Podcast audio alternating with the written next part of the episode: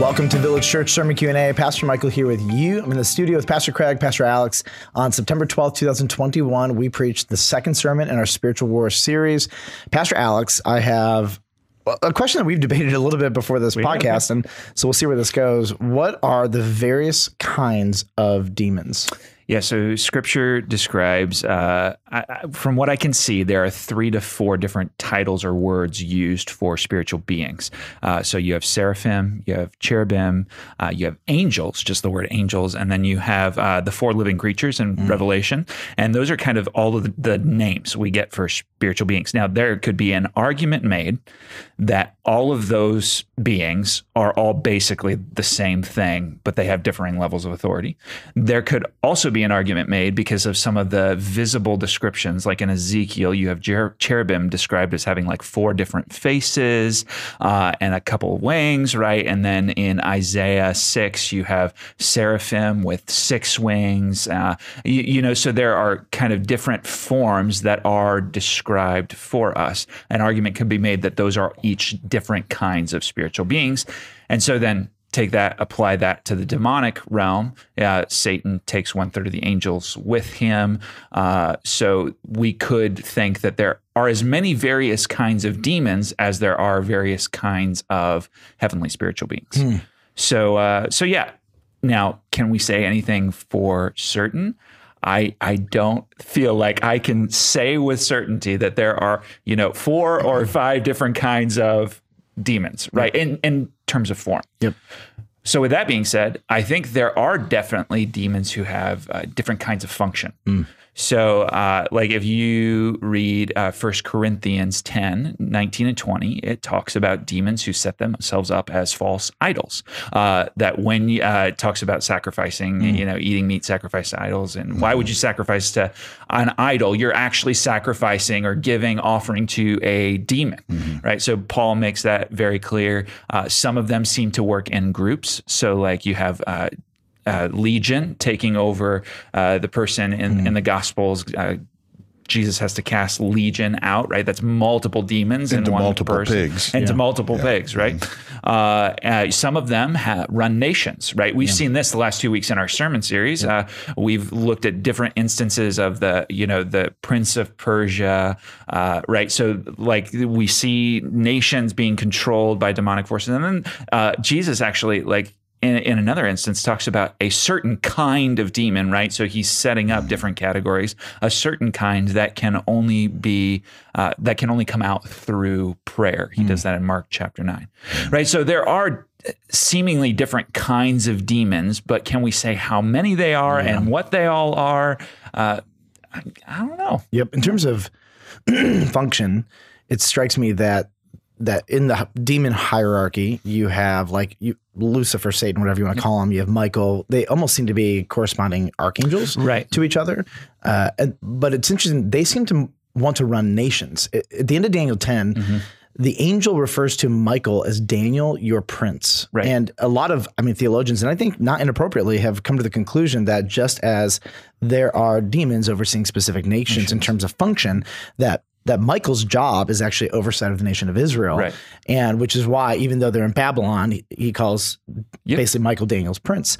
But it's interesting when you get to remember Jesus tells the story. He says if you cast a demon out of somebody, be really careful um, because yes. if if you're not careful, he's going to go get seven of his buddies. Empty they're going to come back, and yeah. his his state is going to be worse than the former. So it's also striking that there are demons who are running entire empires globally, mm-hmm. and then there are demons who are filling a person. Concerned with people. Yeah, yeah it yes. seems like the authority structure sometimes is just wackadoodle when it comes to the demons because if that's the case, mm-hmm. if one demon gets thrown out and there's a chance of all kinds of other demons taking that spot in a person, which is what Jesus was talking about in that mm-hmm. particular mm-hmm. circumstance.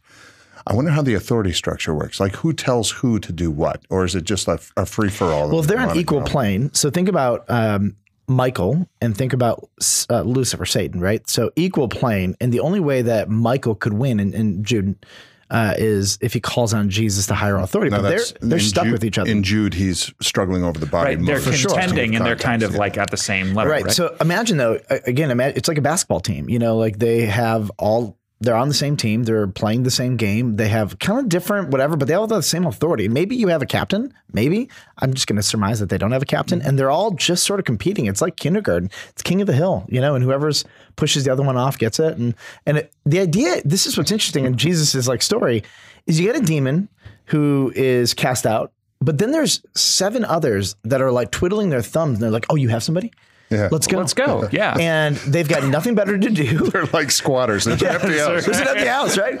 And and I think it's very interesting because apparently, like these guys have no aspirations to run empires, but they are like low enough on the totem pole that they're going to go over and Yeah, and, the, try and, the, take over. and the deal is the, the common thread in all of this is they're looking to make chaos. Mm-hmm. Whatever they do, whatever whatever realm or whatever stack of authority they're they're in, Right. they're looking to create chaos in a world that that God created to be orderly. Yeah. So can I like go back to the form part of it, right? Forms, yeah. So the seraphim, meaning the burning ones, cherubim are described. Daniel Right. describes this messenger angel who comes to him is very glorious. The moment he speaks, Right. Yep. Mm-hmm. Daniel passes out, but he looks like a man, um, and so he's glorious, but he Doesn't have any has- wings. Like he's like not one covered face, in right? jewels. Right. Yeah. Right. Um, and so it's very striking that trying to figure out form, particularly then go back to like the book of Genesis and Right. you have these angels taking human form.